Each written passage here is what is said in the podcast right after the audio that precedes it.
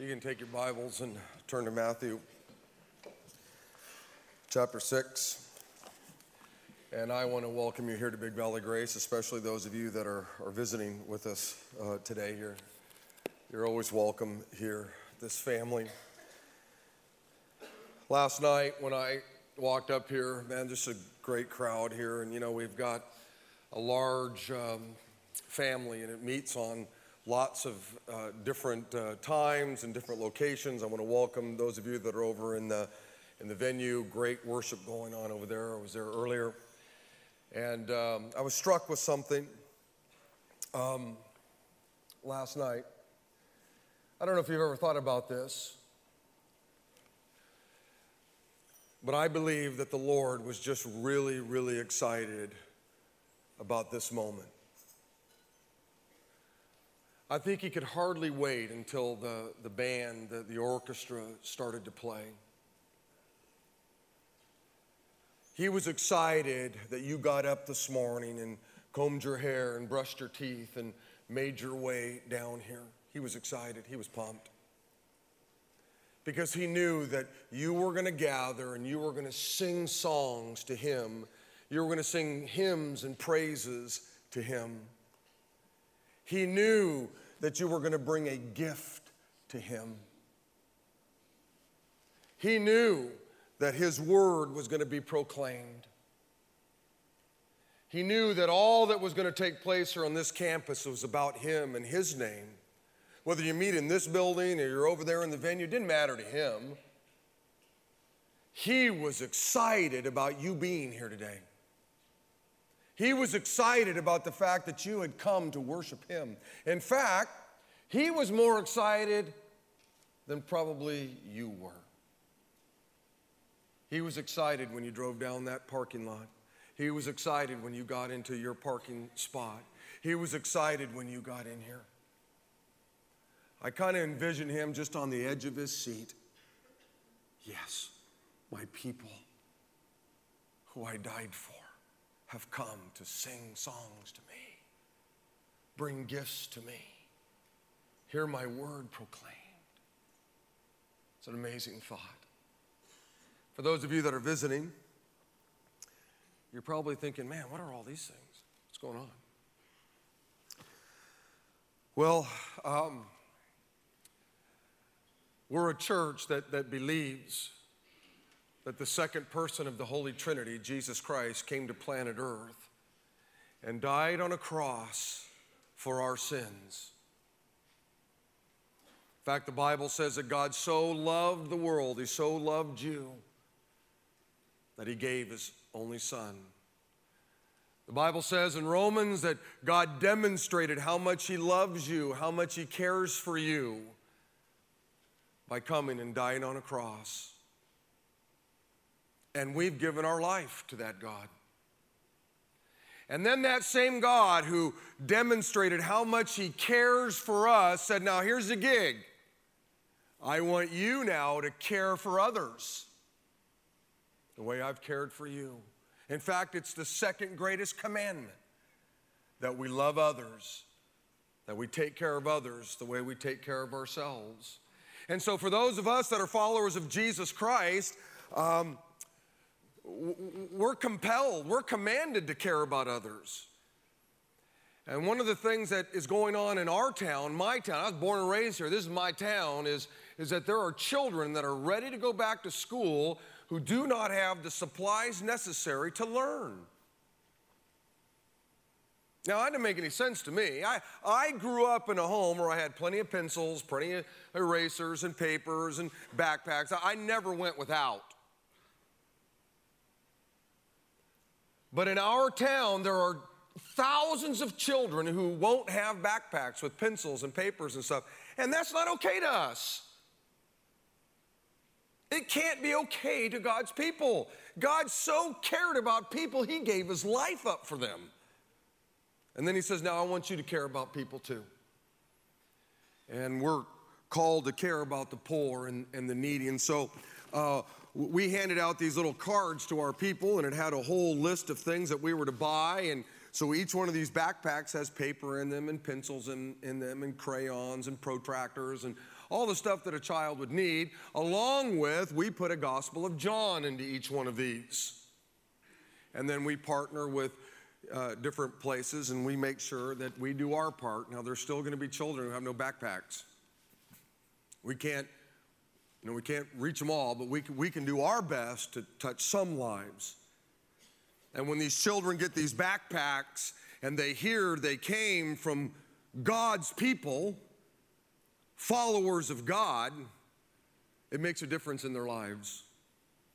I know that many of them pull those Gospels of John out and read them, and I know that the Word doesn't return void, and I know you believe that too. And so, we as a church family have just been collecting these over the last couple of weeks, and, and we're just going to be a blessing to our community. We're going to care about our community. We're going to meet the needs of some of our, uh, our people in our community, just as Jesus met our need on the cross. And maybe you're here and you haven't been around in a while. You could still pick up a card on your way out and by Monday at about 9 o'clock, we're, we're packing all these things up. You could bring them down to the church and we're going to take them and distribute them. And I think next weekend we even show you the parties that the Gospel Mission has and different ministries where the kids get these and you get to see the smiles on their faces and you get to see the joy that was brought. There's also a place where, where you can leave a little note for the person who, who gets this. And obviously, these little notes talk about Jesus and how much Jesus loves them and cares about them. And so, if you're visiting with us, that's what these backpacks are. It's one of the practical ways that this church family loves the people in this community the poor, the needy, the oppressed. And it's also a way that God helps us to continue to be generous. Because our flesh wants to just keep, keep, keep, keep, keep, right? And God presents these moments where He says, I want you to be generous with what I've given you. And it's a way for us to say, you know what? Each one of these packs is probably about 30 bucks because you just don't buy the pack, you buy all the stuff in it. Sitting up on this platform is probably thirty or forty thousand dollars worth of stuff. You, you could have went out and bought a new shirt with it. You could have bought a new tie with it. There's a lot of things you could have done with 30 or 40 dollars. I know. And God knows that too. But we made a decision that, you know what? We're going to be generous with what God has given us and we're going to meet some needs. And so, for those of you that are visiting, that's what these backpacks represent. And uh, I just want to thank all of you over in the venue, all of you that participated and, and were a blessing or, or going to be a blessing. Well, a little over 2,000 years ago, the disciples, the original 12 disciples, came to Jesus one day and they said, Jesus, would you, would you teach us how to pray? And Jesus did. Jesus taught these guys how to pray. He, he gave them a model of prayer or, or a, a pattern of how to pray. Today we call it the Lord's Prayer. Probably all of you in this room, whether you're a follower of Jesus Christ or not, have heard of the Lord's Prayer. Jesus said, when you pray, pray like this our Father, which art in heaven, hallowed be thy name. Thy kingdom come, thy will be done on earth as it is in heaven. Give us our daily bread and forgive us our debts as we forgive our debtors. Lead us not into temptation. You, you getting the pronouns here? No eyes, no me's, no navel gazing. This is about us, all of us.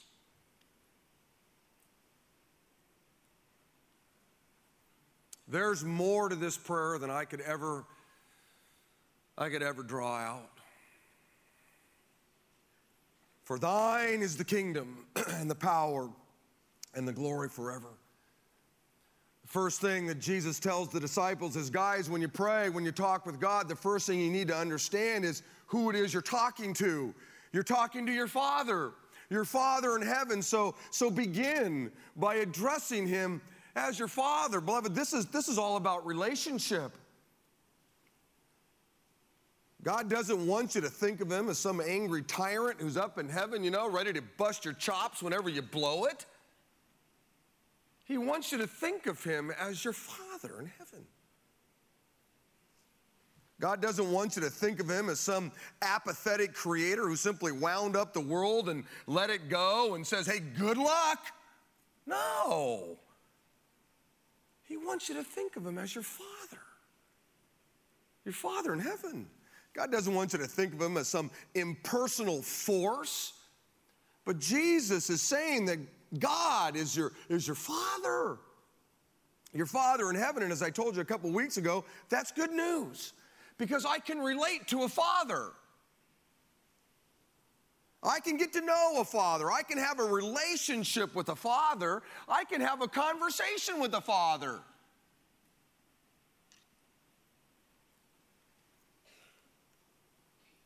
But this also puts into perspective who you are the child. He's the father, and you're the child in this relationship. And it doesn't matter what your age is, He's the father, and we're his children. Now, the next thing that Jesus said was, was this Our Father which art in heaven, hallowed be thy name. And this is what we're going to talk about a, a little bit here this morning, okay? What does that mean? Hallowed be thy name. Well, the word hallow simply means to, to make holy.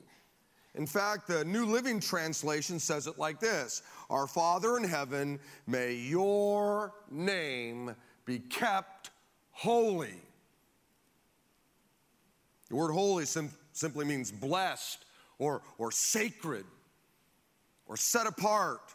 In other words, Jesus is saying that the name of God is to be made sacred over all other names. The name of God is to be set apart above all other names. This is called the Holy Bible. The word Bible simply means book. If you go down to the Stanislaus County Library, there might be a million, two million books in the library. There's only one of them that is holy, that is sacred, it is set apart. This book is like no other book. It's a holy book, it's a sacred book.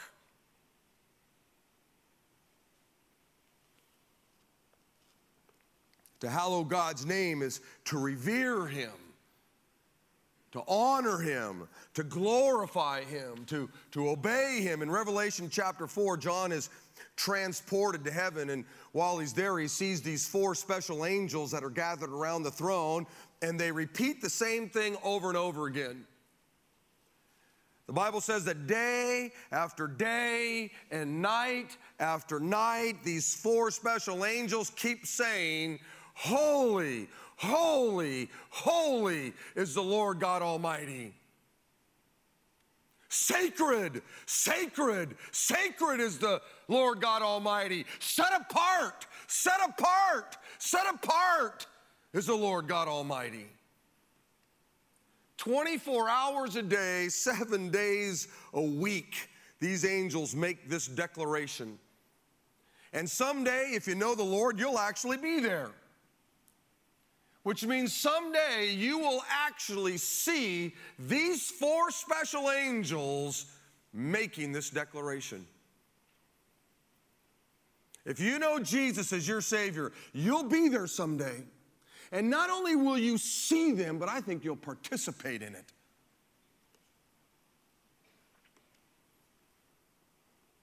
But until then, God wants you to keep His name sacred down here on planet Earth. You're not there yet.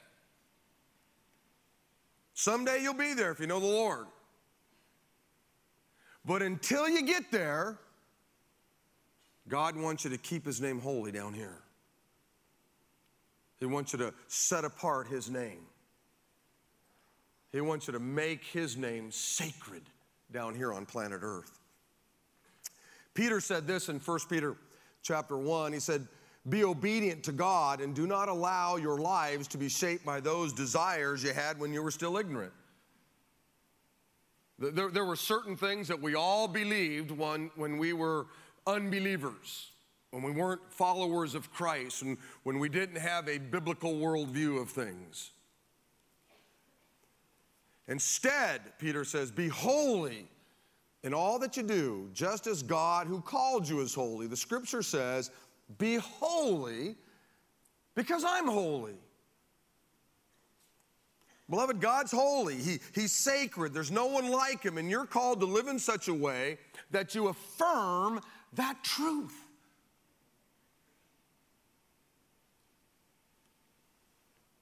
God calls you to live in such a way that, that you keep his name holy, that you keep his name sacred.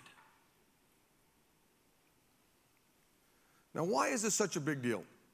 Why is God so sensitive about keeping his name holy? Well, I'm going to rattle off a, a, few names to you from, from the Bible, and I want you to think about the first thing that comes to your mind. And I, I like doing this, I've done this before, but pick some different names. Just, just think about this Noah. Man, what's the first thing that comes to your mind? Wow. Some scholars think it took him 150 years to build that boat. 150 years. Okay, let's say it took 100. For me, let's just say it took a year. You know, in a year, I'm ready to go nuts uh, uh, about something if I can't accomplish something. For a hundred plus years, he, he's telling people to repent of their sins, and not one time did anybody ever say, I'll give my life to Jesus, I'll give my life to God. Not once.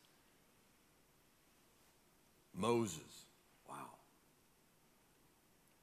What does that conjure up in your. How about, how about Pharaoh?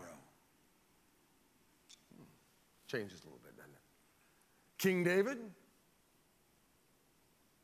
the Apostle Peter. Wow. How about Mary? Hmm. How about Jesus? Wow. That conjures up an image in your mind, doesn't it? The Pharisees. How about this name? Judas. Ooh, yeah. How about this one? Lucifer.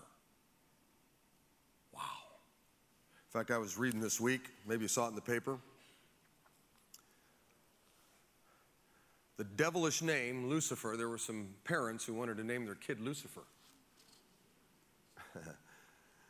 The devilish name has been effectively banned by the New Zealand Names Registrar after three sets of parents had the name denied, says the name of the, the paper.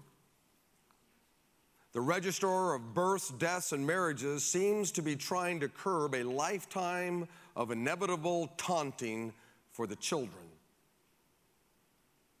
I mean, even a secular organization came along and said, hey, listen, that name, we're not going to let you give to your children because that name, just the name, will cause your child problems somewhere down the road.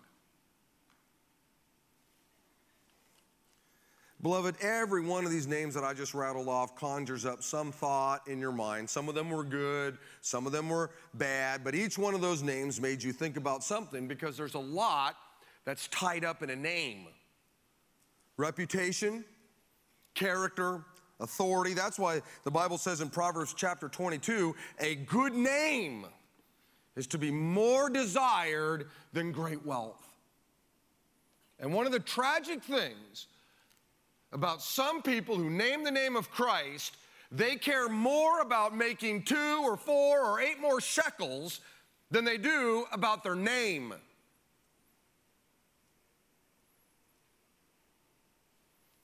If I can get a little bit more money in my 401k, if I can, if I can make a little bit more money, that trumps their good name.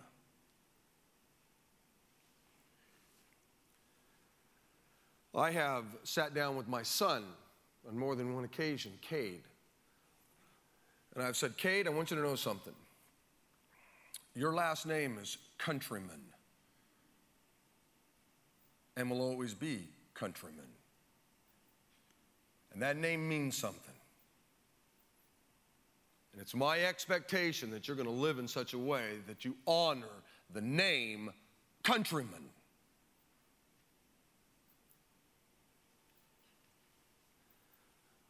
But then I said, Cade, there's another name that trumps the name countryman.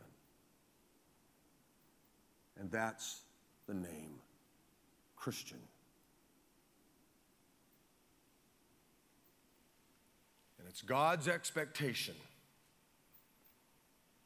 that you honor that name, that you make that name sacred in your life, that you set that part of name, that, that, that, that name apart.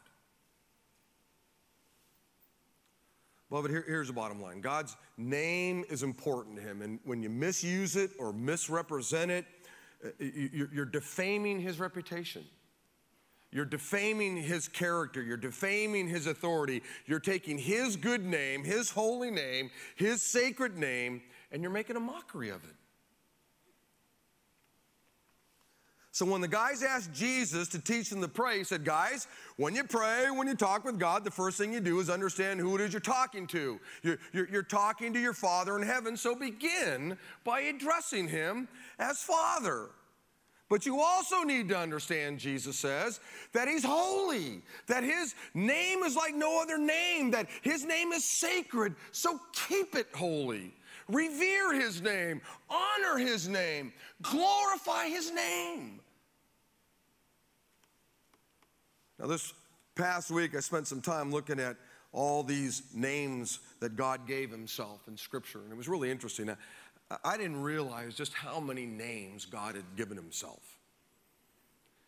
And so I just went through and began to look at all the different names that God gave himself. And one of the interesting things I found was for every name that God gives himself, that name meets a need in my life. And it meets a need in your life. Let me give you a couple examples from the Old Testament. God gave himself the name Jehovah Shammah, which means I am the Lord who is always with you. We live in a culture where people are lonely. Even believers can feel lonely. Now, that's not the truth. They're never alone because God is always with them. And it's the truth that sets us free. And God says, I'm Jehovah Shammah. I'm, I'm always with you. You're never alone. Even when you feel like you're alone, you're not alone. God gave himself the name Jehovah Shalom, which means I'm the Lord of peace. Anybody ever need any peace in their life? wow. God gave himself the name Jehovah Rapha, which means I am the Lord who heals you. And not just heals you in a physical sense, you know, you break a bone and you heal or you, you know, whatever. He does do that. Absolutely amazing how you can cut yourself. I got a blister not long ago. Man, this thing was all goofed up and turned all red and it was opened and it was gross. You, you can't even see it. Now, I know the world will say, well, you know, your blood all coagulated and blah, blah, blah, blah, blah, blah, blah, blah, blah. Yeah, your blood coagulated. And that's true. But who? Who thought that all up? Well, that was, you know, the product of a million years of evolution. Hmm. No, no. God says, I'm Jehovah Rapha. I'm the Lord who heals. But I also think he was talking about something more than just he heals your cuts and your bones and all those things. He heals those, those wounds we never see the pain of a divorce, the pain of two or three divorces, the pain that divorce caused in your life, the pain of not being able to have children, the pain of somebody who abused you, crummy things some other human being has done to you. There's all of these hurts that we have. You can't see them, but they're there And God says, I'm Jehovah Rapha. I'm the one who can heal you, whether it be physical or something internal. God gave himself the name Jehovah Jireh, which means I am the Lord who provides. God gave himself the name Jehovah Nissi, which is I am the God who defends you. He gave himself the name El Simchath Gili, which, which is the Lord uh, of exceeding joy. You need some joy in your life? God gave himself the name the rock. When life's unfair, God's your rock. When life seems unmanageable, when, when you don't know where to turn next, God's your rock. When things are falling apart around you, God's your rock. When you feel threatened, God's your rock. I want you to think about some problem you're facing right now in your life, something that seems huge. I want everybody to think about it right now. What is it? What's that thing? For some of you, you own a business. And you got to make payroll next month, next week. And there's a big deal on the horizon, and oh man, oh man, it's a problem. Maybe you got to try a big case, and next week you're going to go in front of a judge and jury and try a case. Maybe you're wondering if you're going to get a pink slip this week. Maybe your teenager's gone sideways. Maybe your parents have gone sideways. What is it? Why don't you think about it? Whatever it is, listen to me. God is your rock. God's bigger than whatever that problem is that you had locked into your mind. In Psalms chapter 61, there's a great prayer that some of you need to pray. Hear my cry, O God, listen to my prayer. From the end of the earth, I call to you. When my heart is faint, lead me to the rock that is higher than I.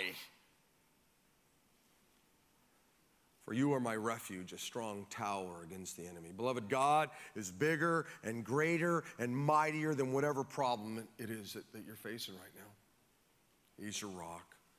Now, there's one other name that God gave himself in the New Testament that I want to share with you that, that I just thought was really special. And that was the name Comforter. It's the Greek word paraclete. Jesus said, But the Comforter, which is the Holy Ghost, the Holy Spirit, whom the Father will send in my name, he shall teach you all things and bring all things to your remembrance, whatever I have said unto you. The Comforter. Anybody need any comfort? Like, I don't care who you are. Uh, maybe I'm talking to the men especially. Men. We're just stoic, we gut it out. You know. I, don't, I, don't, I don't need anybody. I don't need any comfort. There's not a person in this room that doesn't need comfort. We all do. And, and you know what? A lot of times we get that from our spouse, or we get it from someone in our small group.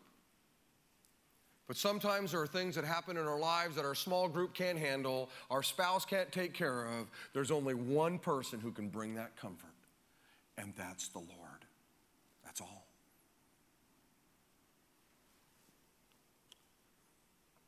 Beloved, as you look through the scriptures, you see all these amazing names that God gave Himself that somehow help us understand how great and how awesome and how holy and how sacred He is, how, how different He is. And in the Lord's Prayer, Jesus tells us that we need to remember these things. We need to remember how holy He is. We need to remember how sacred He is. We need to remember how, how magnificent He is before we start rattling off, you know, whatever our requests might be or whatever. Let me ask you do, do you do that? When you pray, do you spend time remembering how holy God is? This is a model of prayer that Jesus gave us, it was a pattern. Do you, do you spend time remembering how sacred God is? Do you spend time thinking about whether or not you're keeping His name holy? Do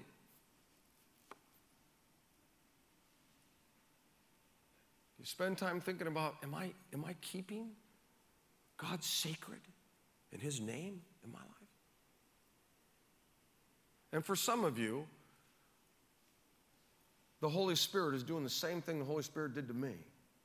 Bing! Kidney punch. I think too many times our prayers are like this God, I don't have a lot of time to be with you, so let me get right to my list. I need this, and I need this, and I need this. And if you could take care of it all by the time I get home from work, that would be great. See you later, God. Amen. oh, we acknowledge He's our Father, but there's not one moment spent on how holy He is, how sacred He is, how different He is, how amazing He is, how, how magnificent He is. Not one moment. It's Father, boom, boom, boom, boom, boom, and then we're out the door. God wants to hear the boom, boom, boom, boom, boom, but the Bible also says He knows what the boom, boom, boom, boom, boom is before you ever ask it. We seem to miss the one point here. Hallowed be thy name.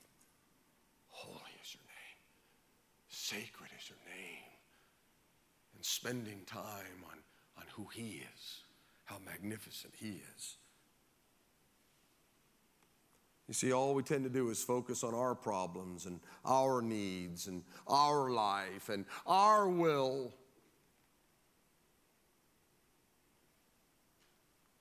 We ask and we ask and we ask, and then we run out the door.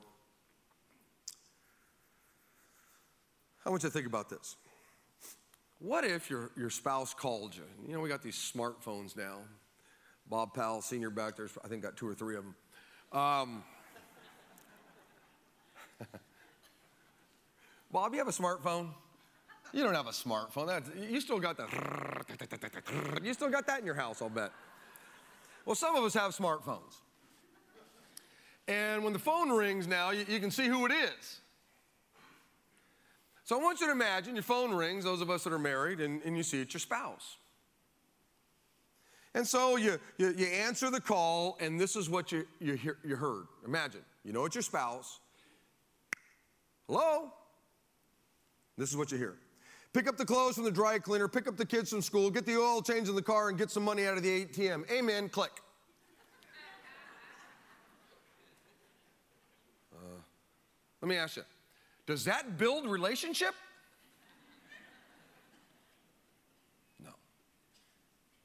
And what does God desire? Relationship.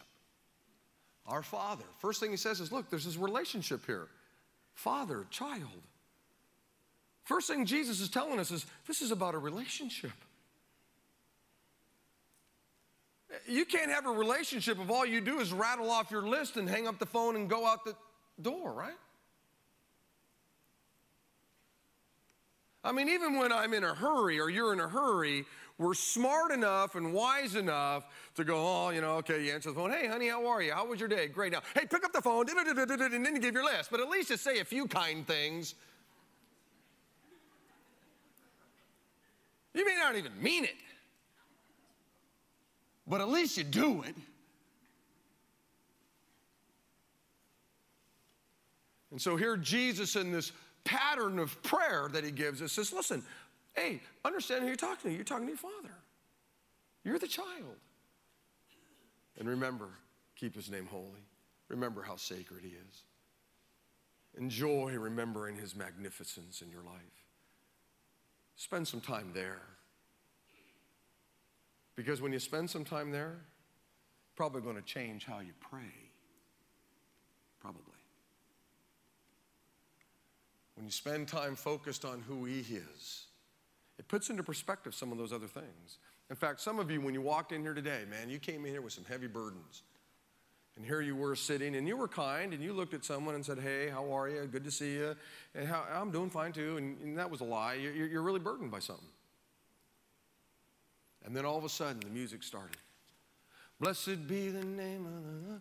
And before you know it, all these great lyrics that are rooted in the scripture, these, these great spiritual songs, all of a sudden, your eyes were, were moved up. And, and now all of a sudden, whatever all those burdens were, you know, and all that stuff, all of a sudden you're not even thinking about them anymore. Why? Because your, your mind is on the sacredness of God, the holiness of God, how different He is. Now you understand why you've come, and here we are.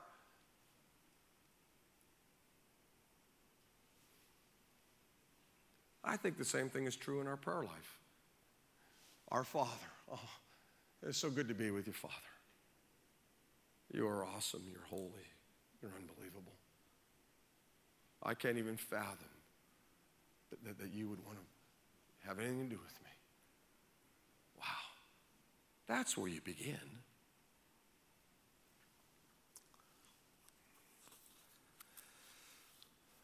I think that's how we treat God, or at least, uh, I'll tell you, uh, I was convicted this week. A lot of times I, I don't do that. I got my list just like everybody else has. And I tend to want to go right there. Instead of just spending time remembering God's importance in my life, His greatness in my life, His holiness in my life. Listen, beloved, prayer isn't just about asking God for things, it's about building a relationship with Him. Look, I, I, the Bible says He knows what you need before you ever ask it. So, why does He want you to ask it? because it's a way that we spend time with Him.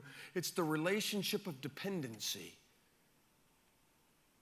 He wants a relationship with us. Psalms 148 says, Let them all praise the name of the Lord, for His name is very great. His glory towers over the earth and heaven. Well, that's true. Now I want to get real practical with you, okay? In the few minutes I have left. I, I want to give you just a couple of ways that you can keep God's name holy, how you can keep God's name sacred. Number one, you keep God's name holy or sacred when you treat God's name with great respect. And I want to unpack that. You keep God's name sacred, you keep it set apart, holy, when you treat his name with great respect. In Exodus chapter 20, we find the Ten Commandments. Number one is God says, Look, I don't want you to have any other gods before me. I'm number one. That's where he starts, and that's where our lives need to start. You aren't going to have any other gods before me. And then number two, he says, Look, I don't want you to make an idol for yourself. Don't do that. And then number three, he says, I don't want you to misuse my name. I want to be number one in your life. I don't want you to have anything else that you worship besides me. And you make sure that you honor my name. You make sure you keep my name sacred. And then he says this the Lord will not let you go unpunished if you misuse his name. Let me ask you a question. How do you normally respond when you hear the name of God being misused? How do you normally respond when you go to the movies or you're at the park or you're at the mall or you're with some friends, you know, whatever at their house, and you hear the name of the Lord, your Heavenly Father's name, being misused? How do you, how do you normally respond? Does it bother you? Let me tell you something. It really doesn't matter whether it bothers you or not. For I don't care whether it bothers you. Listen to me. It bothers God. It may not bother you, but it bothers God. His name is holy. His name is sacred. And he wants to make sure that it's kept that way.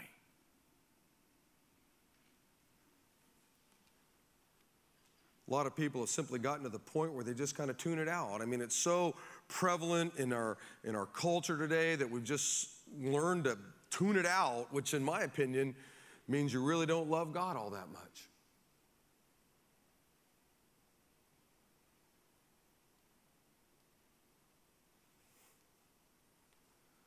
Because if someone was misusing your wife's name, they use your wife's name in vain I don't think there's a husband in here with that say, "Well, I just got to tune it out," you know.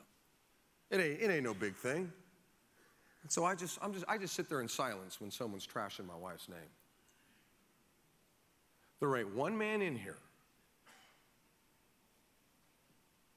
who, if they heard someone trashing their wife's name, wouldn't, wouldn't go ballistic. And you ought to. Someone starts trashing my wife, I want you to know something.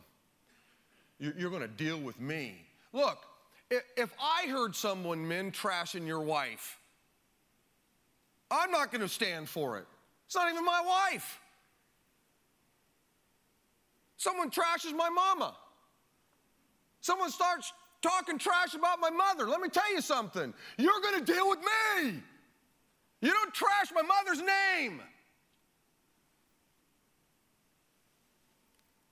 But isn't it weird how we'll allow someone just to trash the name of Jesus Christ or the name of God? And We just kind of tune it out. It ain't no big deal. I don't want to ruffle any feathers, you know.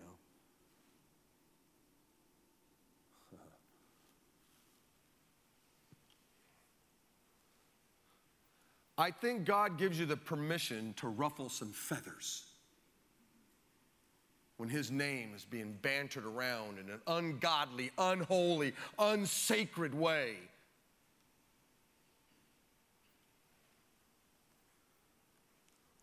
Psalms 29 says this Praise the name of the glorious Lord.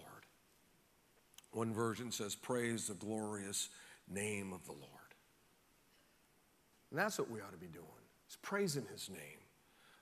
And one of the ways you, you keep God's name holy is when you treat his name with the utmost respect, when you use it carefully, when you use it lovingly, when you use it as an act of worship. Don't just let it slip out flippantly. And when you hear somebody, you know, misusing the name of the Lord, you need to say something. Now, you need to use, you know, some tact. I get it. You may lose a friend.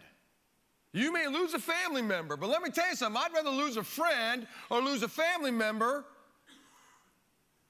knowing that I'm sticking up for the most incredible name that there is.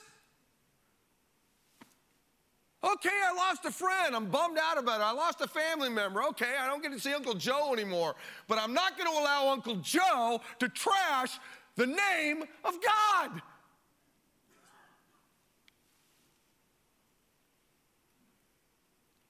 Jesus says, Hallowed be thy name. Sacred is the name of God. Bible says in Acts chapter 4, there is salvation and no one else. God has given us no other name under heaven by which we must be saved. That's a powerful name. And that's a name that those of us who name the name of Christ ought to stand up for. I want to challenge you to speak up when somebody's close to you or whatever is misusing the, the name of God. And it's a little bit more dicey when it's a stranger. But let me tell you something you don't say anything, it, it ought to convict you. And I know some of you right now, are, are, there's great conviction going on because it's not somebody else who's misusing the name of the Lord, you are. And you know what? Thank God that the Holy Spirit's alive and well in you. I'm glad that some of you right now are feeling the conviction of the Lord. I'm glad. It's going to be a great day for you. It's going to be a great day for the Lord because some of you just need to spend some time repenting today and saying, you know what? Forget about everybody else who misuses the name of the Lord. I do. I don't treat his name in a sacred way. I don't treat his name in a holy way. number two,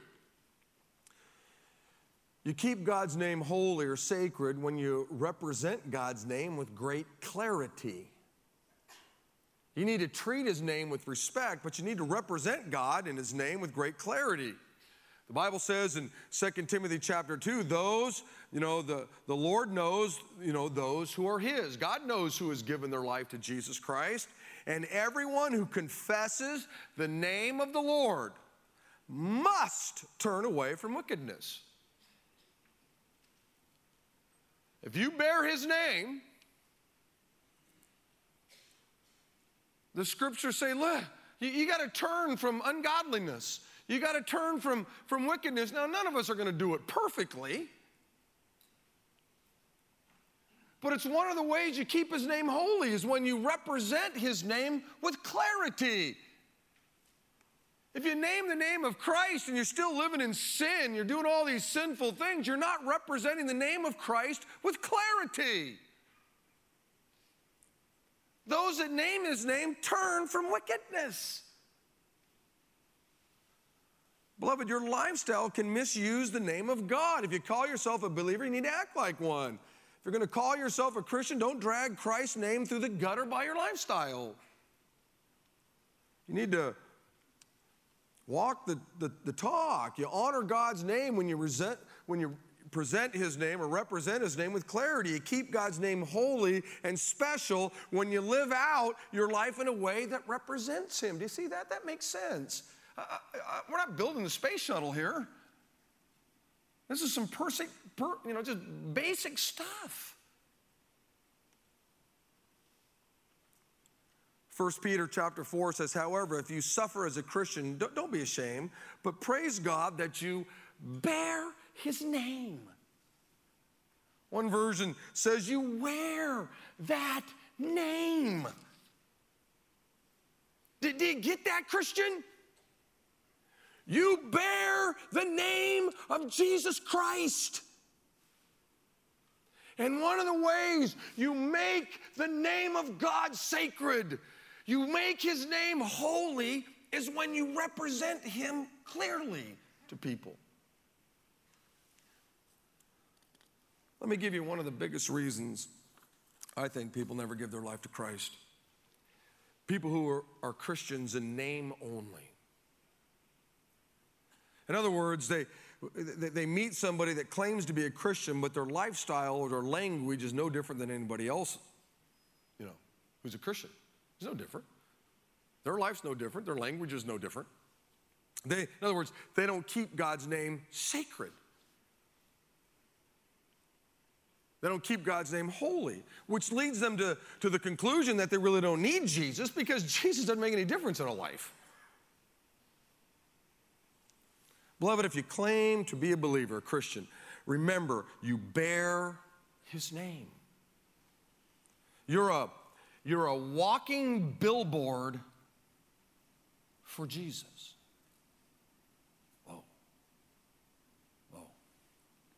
You're a walking advertisement for God.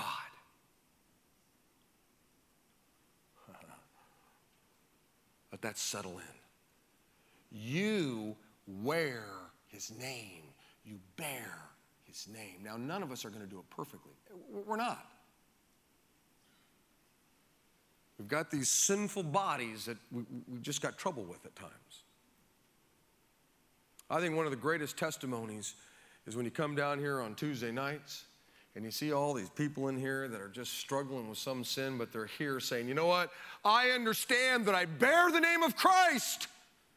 I understand that I've got something in my life that doesn't represent Jesus or God's name clearly, and I'm here to change my life. That's a powerful testimony. When somebody says, Man, I know I'm not representing Christ clearly in this area of my life, and I want help, and I'm getting help.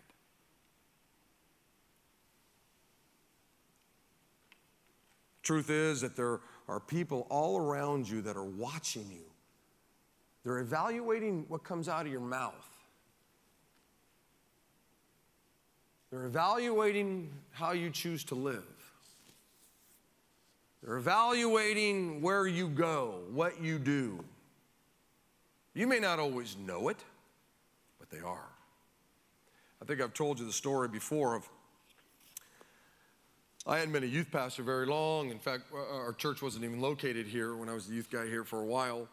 And um, I had a couple of guys that I was mentoring, and I took them over to Der Wienerschnitzel over here.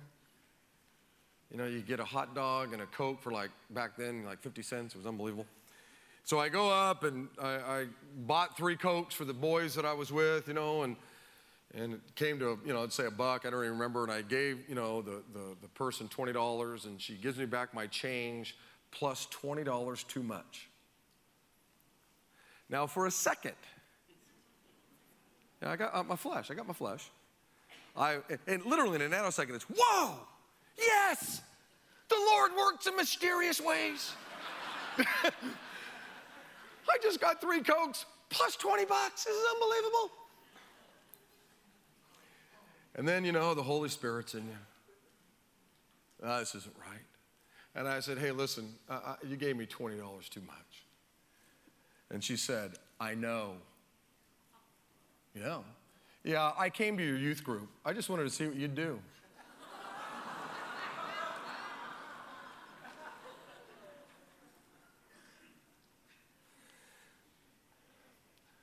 Judas sold Jesus out for 20 shekels of silver.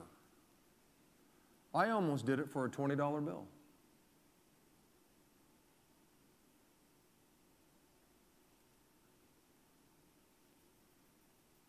People are watching. If you own a business, your employees are watching.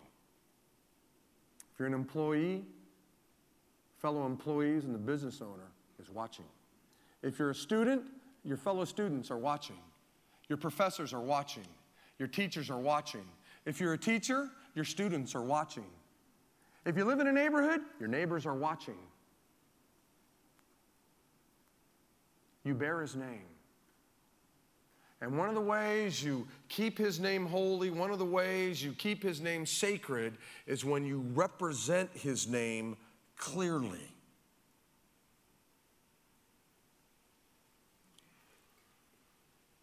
Colossians says, everything you do, your lifestyle, everything you say, words that come out of your mouth, should be done in the name of the Lord Jesus Christ. First Timothy said, keep a close watch on how you live. You bear the name of Christ. And on your teaching, those things that come out of your mouth. 2 Corinthians chapter 5 says, So we are Christ's ambassadors. One version says, So we have been sent to speak for Christ.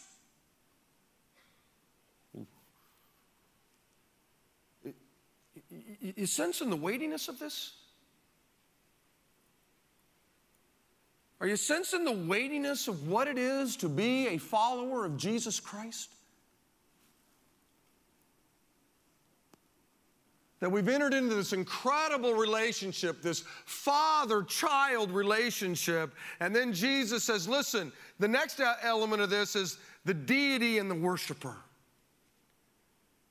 Hallowed be his name, holy is his name, sacred is his name.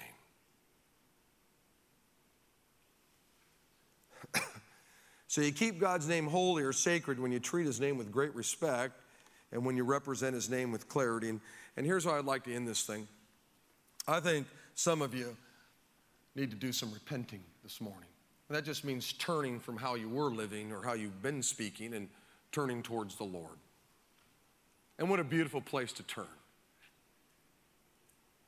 Here you are heading this direction, and repentance means you turn and you face Jesus. That's a win. It's a win to turn and face the one who hung on a cross for you.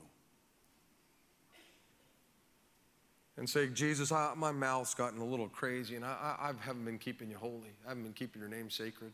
Or I've allowed others, I've allowed others in my business just to use your name in vain. Don't even say anything about it. And God, I want that to change. And you go back to some of your employees, you go back to some of the people you work with, your neighbors, your family members, and say, I'm so sorry. I heard from the Lord today. And I haven't been keeping his name holy. That's a huge, that's a powerful testimony. Some of you need to spend some time repenting about your lifestyle. Yeah, you're here this morning, and praise the Lord for that, but you know, it's Monday through Saturday. And you need to say, God, I have not kept your name holy or sacred through my lifestyle. And I'm sorry, and I need to change that. And one of the beautiful things about this church is, is that we've got all kinds of ministries here that will help you. If you're struggling in some area of your life, some sin, whatever it might be, we understand that sin is a powerful thing. We, we get it, I know. Sin is powerful. Impacts every one of us. And we've got ministries here that, pastors here, counseling available here that can help you overcome maybe some of these areas of your life. But let me tell you something. Let, let, me tell you the greatest way you can honor God's name. Listen to me. This is for a few of you.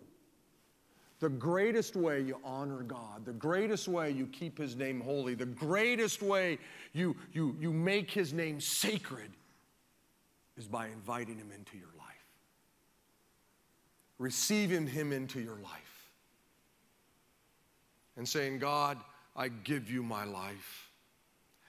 That's the beginning step of making God holy making God sacred, setting God apart in your own personal life. And some of you have never done that.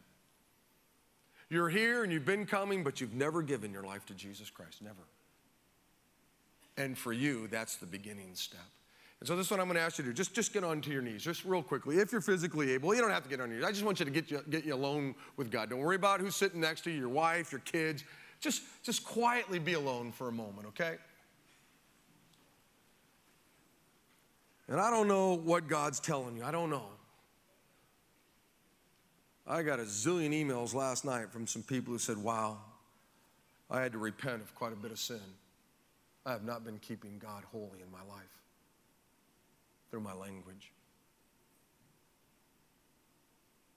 I had to repent because I have not been representing God clearly through my lifestyle. Maybe that's you. Tell God.